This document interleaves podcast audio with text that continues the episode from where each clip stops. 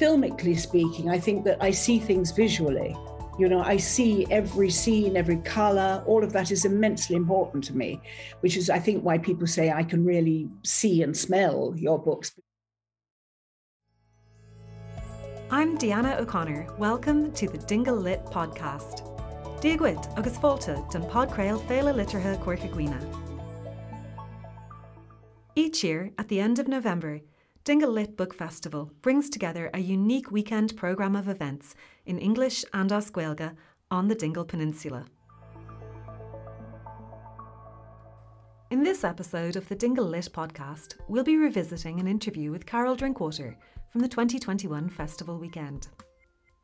Drinkwater became famous for her portrayal of Helen Herriot in the BBC television series All Creatures Great and Small, and later began writing children's books. After moving to Provence with her husband, filmmaker Michel Noll, she enchanted readers worldwide with her quartet of memoirs set on their olive farm. Carol spoke with interviewer Paula Shields to discuss her fourth novel, An Act of Love a sweeping love story set in the French Alps, with a Jewish family seeking refuge during World War II. Let's join them now as Carol reads from the opening passage of the book.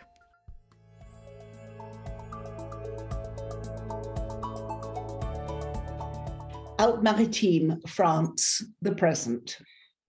The temperature is falling. Evening settling beyond the window. Darkness soon a darkness that will enshroud me. I start to shiver. Not cold, but fear. Fear for what is to come, and yet ready, so ready. A tall figure rises from a chair which creaks. He tucks the bed covers tighter about me, encasing my useless legs.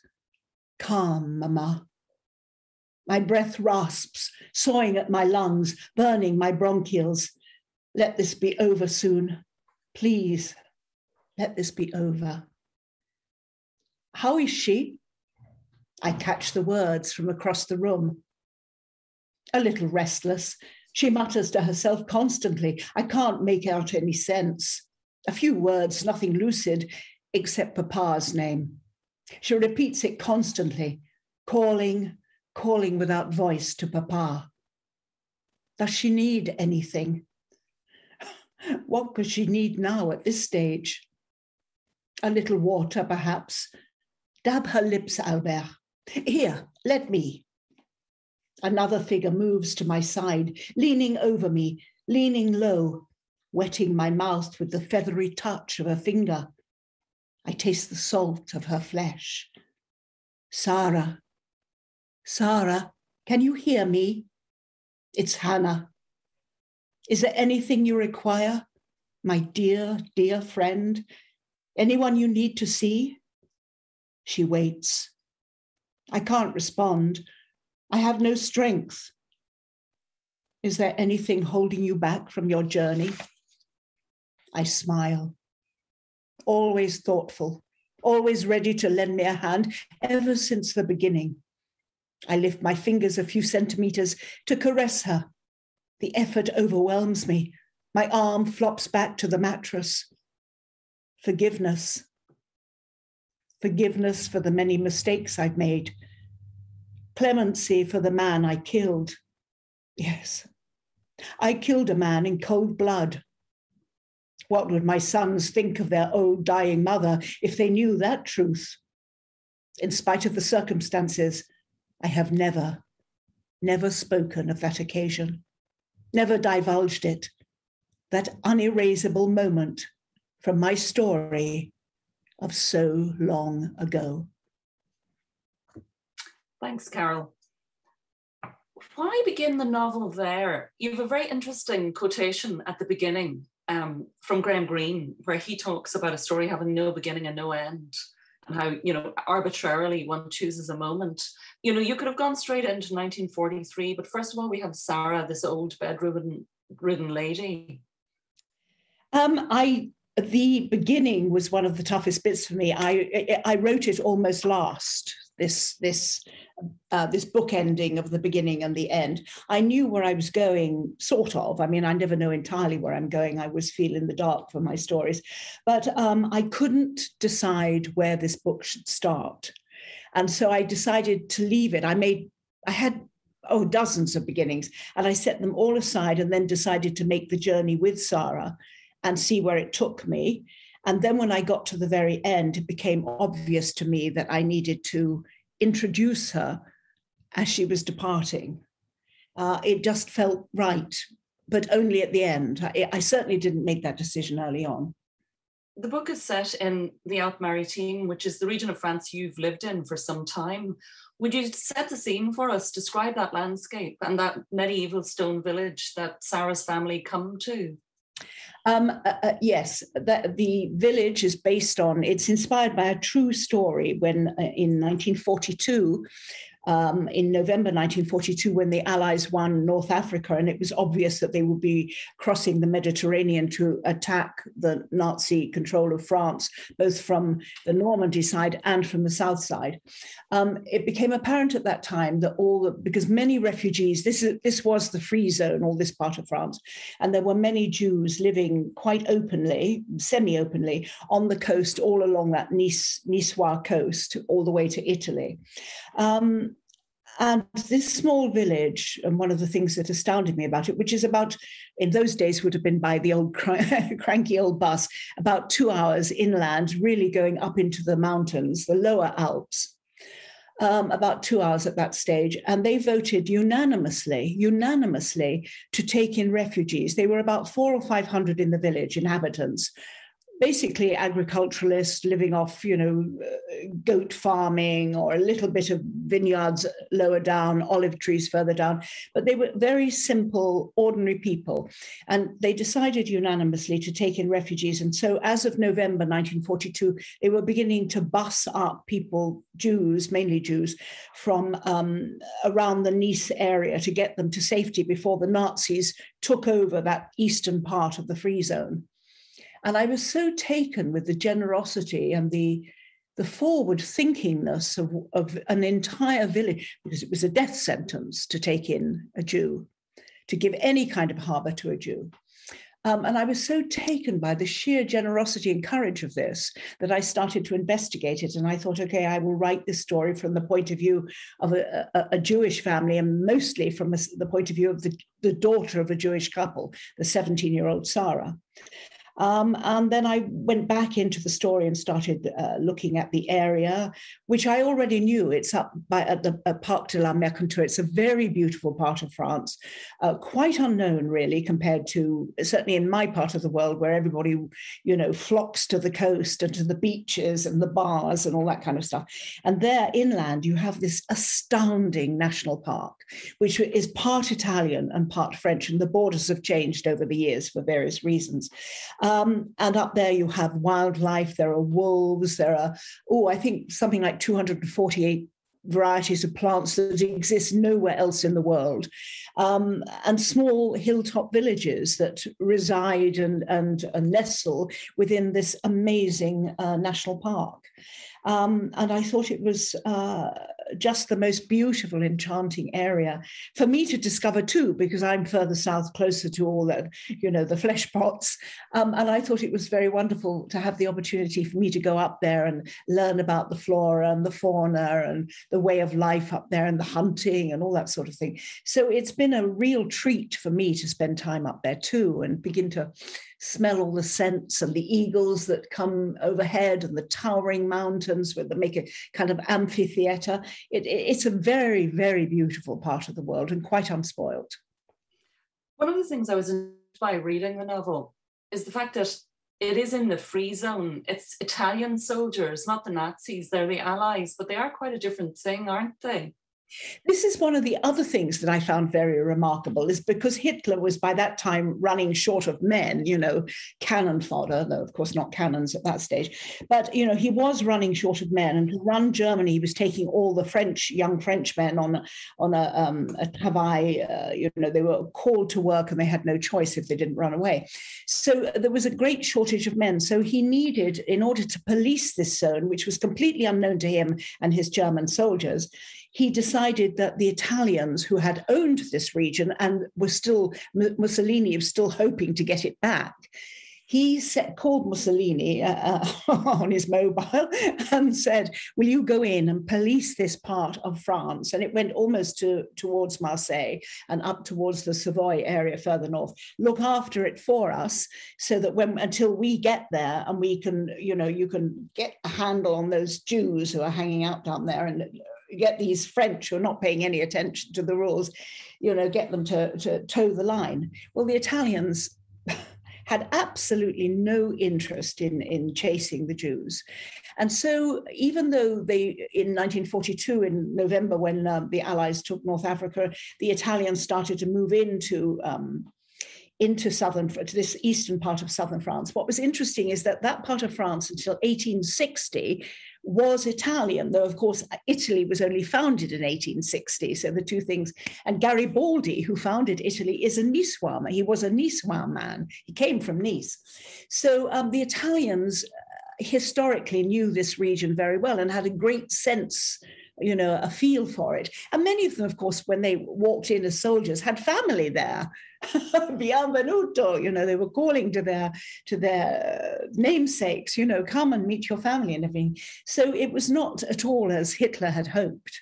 They weren't, and into this village, they sent up this wonderful village where six to seven hundred refugees moved in on this village of four to five hundred people. So there was really a, a, a balance where there were more refugees uh, than um, than locals. And then there were Italians who took over the best hotels, chatted up the girls, um, enjoyed dancing with them, maybe having affairs with them. You know, um, it became a, a, an extraordinary triangular um, exchange of peoples. There were the Italian soldiers who were meant to be policing the area. There were the locals who had generously and and um, uh, you know cautiously uh, taken on all these people and put them into hiding into places where and well it, they went into hiding once the Nazis started moving closer. And the, and the Jews who spoke many languages, North, mainly Eastern European languages, and could communicate with each other in Yiddish, of course, and then began to learn French, and they started um, piano clubs and chess clubs. And there was this extraordinary interaction, this tapestry between all these different peoples, and none of them had any, any you know, fight with the other that, what they feared was the arriving the arrival of the Wehrmacht and the Gestapo, who were all the time in the shadow of this um, 10 months between November 42 and September 43, when they did move to that part of, they did um, invade this part of France, and, and the Jews had to make a run for it. But I won't go into that because I don't want to spoil all the story. Um, you know, it was an extraordinary combination of people within a war and wartime and war zone were actually opening up and sharing their different cultures with one another and falling in love and doing all the thing, you know, eating together, enjoying the local food, such as it was at that time, learning each other's language. And I thought that that was such a remarkable moment that I wanted to write about it. I also wanted to write about a young, a girl on the on the on the brink of womanhood who has as you say all those desires wants to fall in love has everything within her is opening and you know the sap is rising. And there she is caught in a war zone and a wartime situation with her parents being very cautious. And she just wants to step out into life. And she could be a refugee today. I mean, I actually watched when I was in Greece, where they take in many refugees. They have been exceedingly generous um, and taking far more than many of the other countries in Europe and are weighed down by it. I watched um, a, a, a, Syrian family and I spent um, 10 days on an island Kastellorizo, which is a kilometer or so from Turkey, and they got themselves over to this island in the hope of getting onto Germany. And I started, I watched them for about a month and or 10 days or something and there was a young girl amongst them and that in a way was part of my trigger. I was thinking you know she was in her in her muslim clothes and her her garb and everyone else is in bathing costumes listening to kind of reggae, uh, reggae music and all that kind of thing and drinking wine and stuff. And there's this young girl and her family huddled together in one corner uh, part of the old um, old steps of the island, and I, I began to try and ask myself, what was she thinking? Where did she think she was going? What were her dreams? What did she think of all these more open people who had more, let's say, opportunities than her or did she think they were we everybody was decadent and that really that and the history of this of this um, village i put the two things together and that's where i created my book the rosenbaums they come from poland sarah's father's a doctor a surgeon so he has a kind of status and he's certainly useful in the village they're given a house to stay in. And Sarah, I suppose, understandably, because she's left a life behind as well. So she, she's very sensitive to previous histories. What can you tell us about that White House and the people who were there? And, you know, it's a kind of mystery. So obviously, we're not going to give any game away, but could you set that up a little for us? Yes, uh, uh when the, all these refugees arrived into the village by bus, there was somebody there to greet them. And now they had to they had to rent. They weren't given places. They had to rent mm. um, what they had. And, and if they didn't have enough money, then there were there were um, funds set up to help them. So it wasn't about fleecing them; it was about everybody give and take, and and you know funds to help them. So um, everybody who got off the bus was allocated a place to stay, um, and they arrived by they arrived in in February, early March um, of forty three. So there'd already been five months of the shunting of all these Jews up to this area. So most of the um, most of the uh, accommodation had gone, and of course the Italian soldiers, most of the accommodation had gone. So this is a this White House is set just a kilometre outside the village, which is quite a way considering it's quite a small village. Um, I, I, I, have invented it. It doesn't really exist, this house. Um, and now the village, of course, is bigger.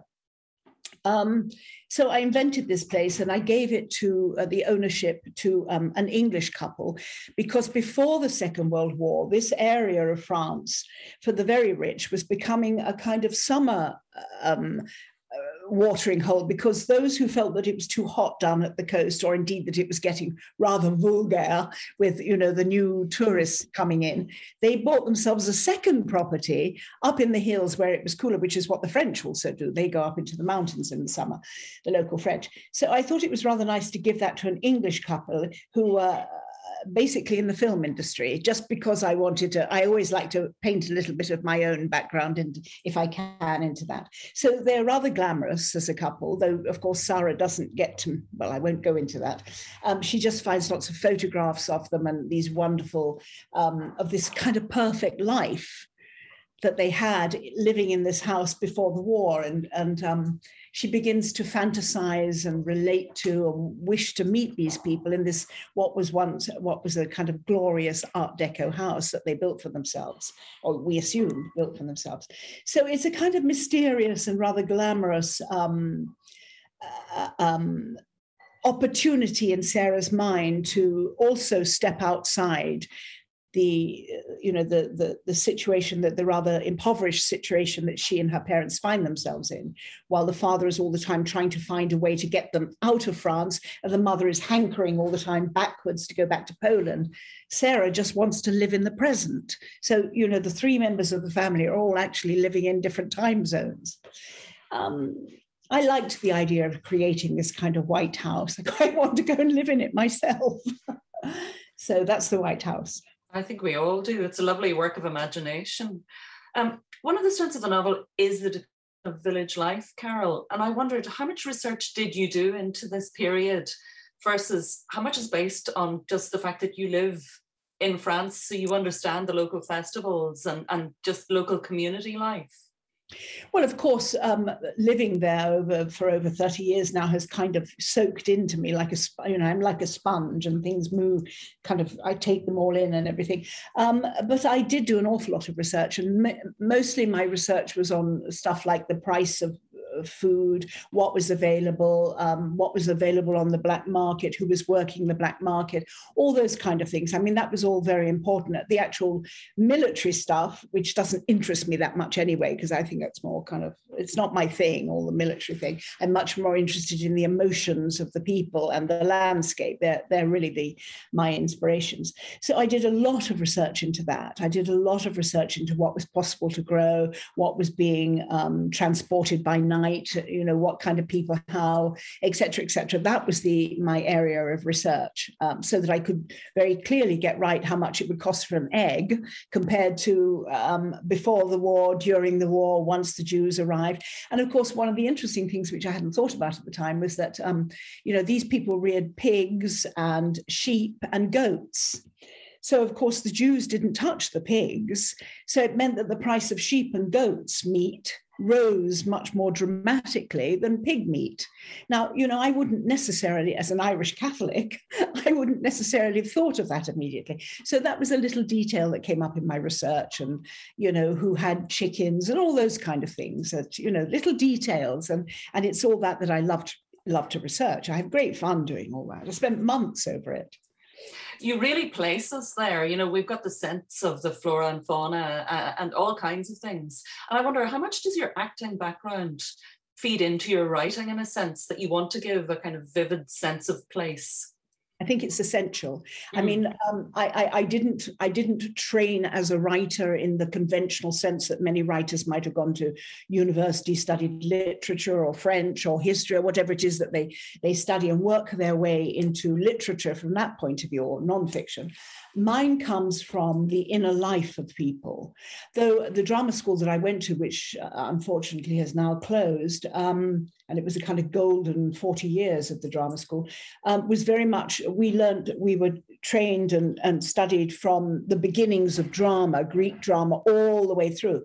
So it definitely has a very, had a very strong uh, line in teaching about drama and storytelling, um, the dramatic arc, and of course, character characterization. So i think my um, my training as an actress my training specifically and then my work as an actress my years of experience as an actress most certainly uh, colors the way i write. And of course filmically speaking i think that i see things visually.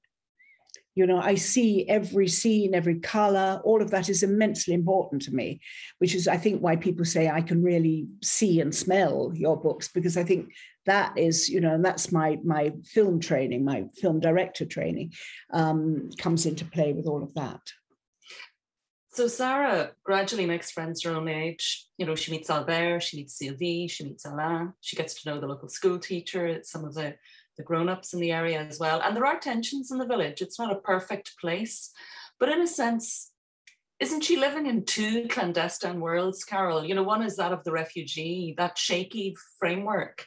And then the other is the teenager who is growing away a little from her parents and who does is going to have secrets.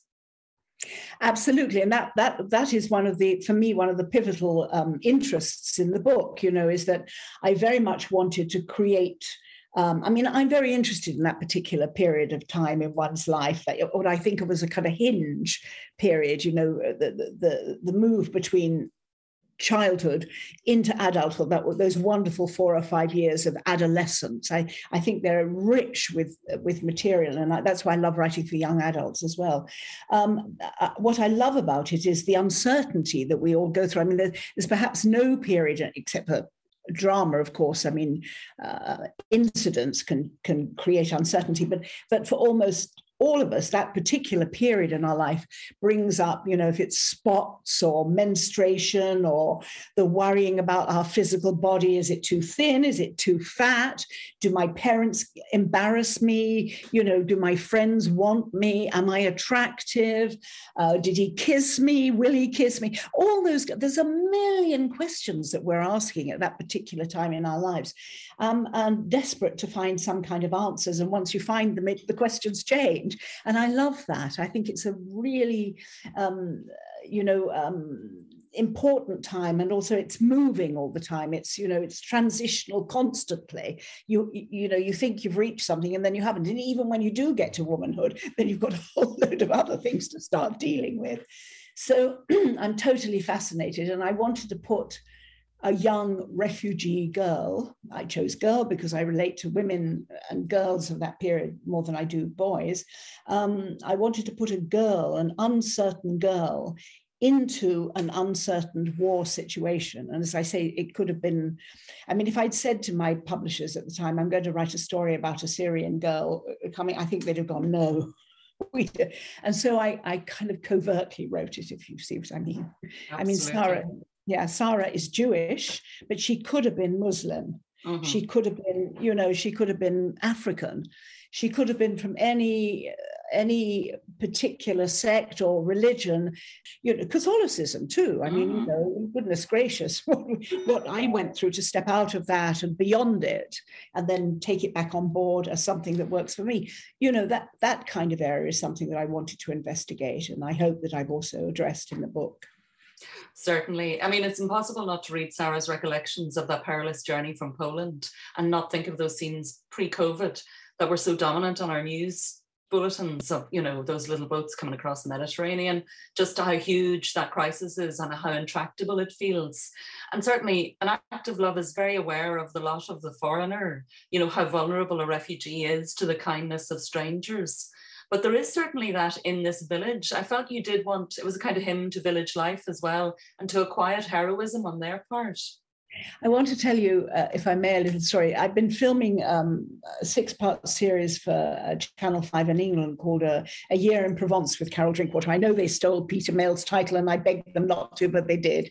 And I didn't win that battle. Anyway, it's called A Year in Provence with Carol Drinkwater. And one of the, um, and it's about places in the south of France that have been inspiration for my books and our lifestyle and all that kind of stuff, you know, and food, all the things that television viewers like to watch. One of the episodes was going to be partially set in this village. And we went up, went up to the village um, to film for one or two days up there. And I took the crew up there and introduced them to various people. And um, it's not, they've cut it now for technical reasons, nothing to do with the story. But while I was up there, I bumped into a woman, quite by someone said, Oh, that woman's grandparents hid Jews. And so I stopped her in the street. I went, hello, hello, we're filming. Will you come and talk to me? She didn't speak a word of English.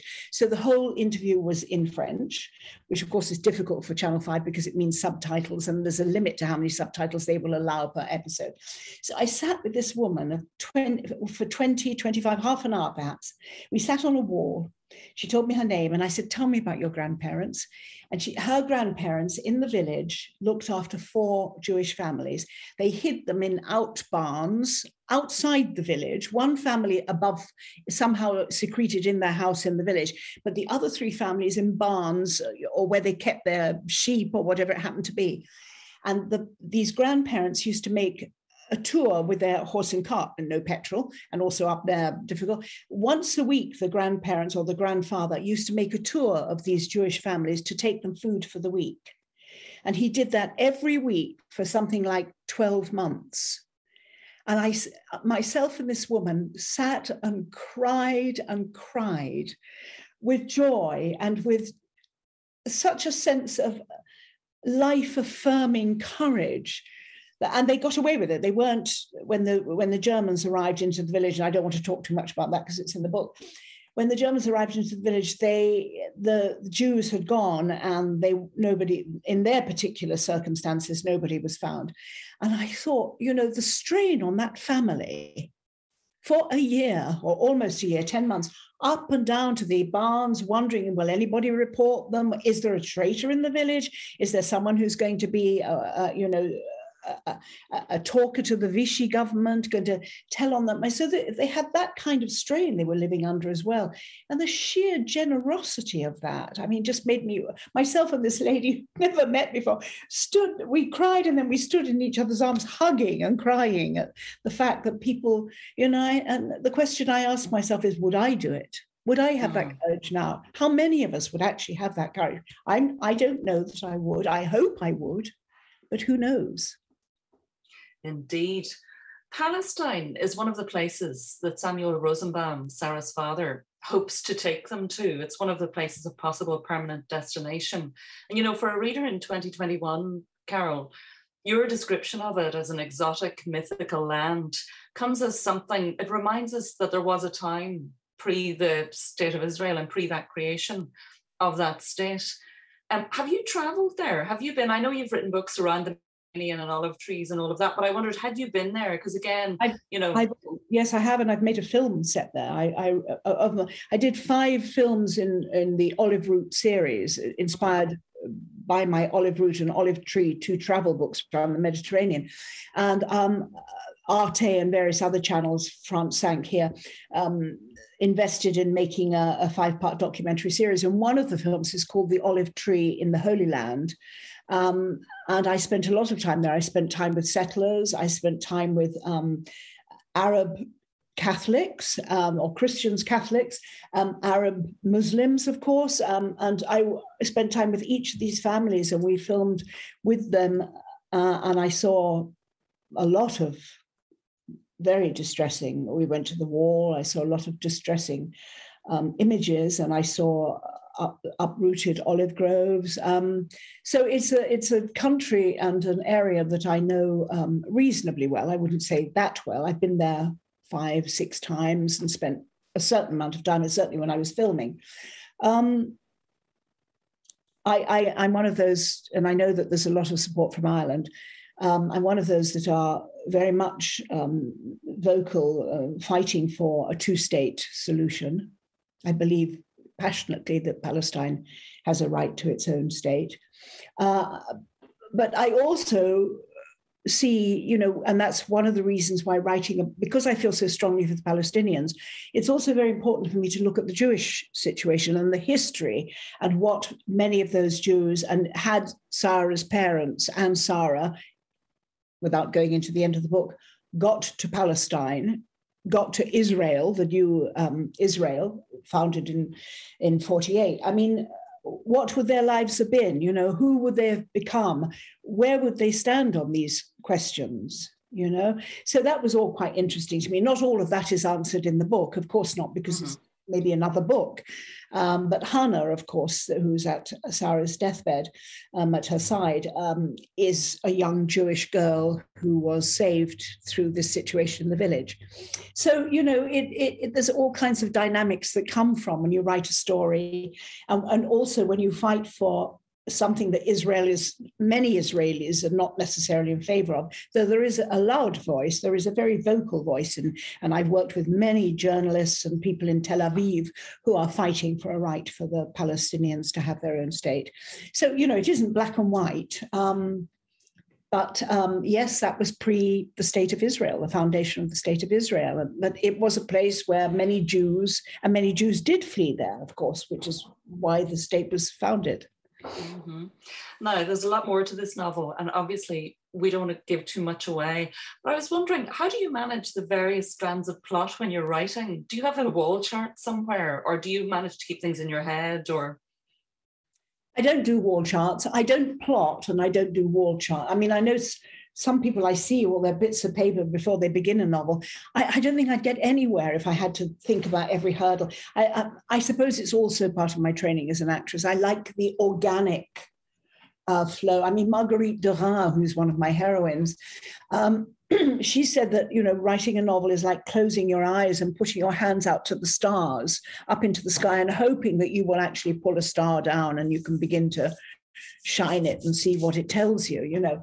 I shouldn't say quite that but something like that. Um, and and i work sort of in that way. I work into the darkness and hope that which of course is a very uncertain way of working but i think you either plot or you either dig for it and i dig for it. So um, it unravels itself. I mean, then of course, in the other, in the, uh, uh, the uh, the, the following drafts, I have to go back and and and fit together the bits, all the loose strands. But I think that's true even when you're plotting it. You know. Mm-hmm. You've written a lot of books at this stage, Carol. What do you know now as a writer that you didn't when you were starting off? well, how hard it is, how extremely hard it is, and how much. Um, I mean, literally, physically, I find it quite. I find it physically tiring. You know, you're sitting. Okay, you're sitting down, just not prancing around a stage or prancing around Provence for a television series, but it is equally tiring, if not more so, because the level of concentration is enormous, and also if you're really digging into yourself, emotionally speaking, I find it pretty taxing. So I think I had no, you know, I thought earlier you'd sit down and write and come up with something.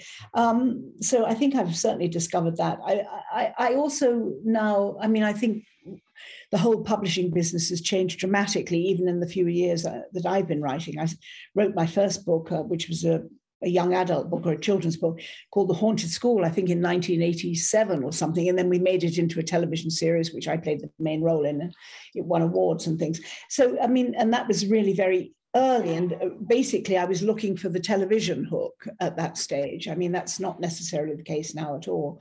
But publishing's changed dramatically since then. And, um, you know, there's so many, I like television, there's all these streaming in the days when I made All Creatures Great and Small, we used to get 23, 24 million viewers mm-hmm. night, you know, every Sunday night. Now, when Channel 5 came through and told me the figures, I said, Oh, that's dreadful. They said, It's wonderful because it's just everything has changed. It's all so pragmatic now. It's, you know, uh, fragmented. I mean, sorry. Um, everything, there are so many different ways that one can be published. We, you can make television programs, you can make podcasts that, you know, uh, it's not necessarily a straight line and it's not necessarily that you start from being a, a, beginner and work your way through. Beginners are also doing things and getting huge contracts and all of that. So it's a completely different place now. Good or bad who knows? I mean i don't want to be the old fogey who said it wasn't like that in my day. Um, but you know that they're two of the important things that I, I would say. Did you always want to write I've been writing since I was about eight, and I was first published when I was 10. I wrote a piece for a, a magazine called Girl. We were living in England at the time, um, called Girl magazine, and it got published. And I got a five shilling postal order through through the mail. So um, yes, I've been published for a long time. You changed your life radically, you know, over thirty years ago when you settled in the south of France did that feel like a huge risk at the time, Carol? You know, I was thinking about Sarah. She wants to stay where she is. She's falling in love. She's making connections. But I was thinking for you, did that feel like a huge gamble, or were you ready for change at that point? Oh, I was not just ready for change. I was determined for change. Um, that, that I'd made two big, big um, life changing, location changing decisions in my life. I grew up in in England, in Kent to an Irish mother and a partly Irish father. So I'm uh, Ryan, Ryan Tubridy was rather surprised when I said I think I'm five eighths Irish or something like that. But I, in my twenties, um, I was never, I was never comfortable in England. I never felt the place I would end up. And so the first choice I made in my early twenties or mid twenties or something was I decided that I would take the Irish passport that I was entitled to. So I made the decision to choose to be Irish rather than English. It's nothing to do with getting a European passport, way before all of that. It was where I felt um, I felt connected to Ireland rather than to England. I mean, I'm not against the British. That's not that. But my my mother's soul and the part of my father that comes from travelers, I think, um, connected to me much more profoundly than England, where I never felt at home. So um, that was my first big personal location decision making decision decision. Um, and then, of course, uh, came, and I got myself a little place in Ireland. And then, of course, came um, the meeting of Michel. I was looking everywhere for a house by the sea, and I thought it would be Ireland. I thought it would be Ireland. Uh, but I looked in Australia and all over the places where I was traveling and working for what I called my house by the sea. But it was only when I met Michel, who's now my husband, who I met in Australia. And I was thinking of staying there, though I hadn't found my house by the sea. Um, and he said, immediately asked me to marry him on our first date. Um, and uh, I came back to Europe because that's where I was working and where my main career was in England. And he said, come over to France. And so that's when I started looking. He was going to Cannes for the film festival, television festival. And that's when I started looking down there. But um, it's always been a it's been a, a tough call between England and uh, between Ireland and France for me. I, I, I never bought a place in England. Uh, that's not true. In the end, I did. Yes, in the end, I did. Before I, yes, I did buy a, a flat in London for a while, a very short while, four or five years. Um, but I've had a place in Ireland for a very long time, and of course, France now is my main home. So I've made two. I, I kind of went at it that way. Mm-hmm. Well, we're very happy to claim you, Carol. Well, I'm delighted because that's where I feel is my my my soul home. That was Carol Drinkwater in conversation with Paula Shields as part of the Dingle Lit Book Festival in November 2021. You've been listening to the Dingle Lit podcast. If you want to hear more, follow us on Spotify or wherever you get your podcasts. You can also watch the interview online, look for Dingle Lit on YouTube, or go to dinglelit.ie for more information on upcoming events. Thanks for listening.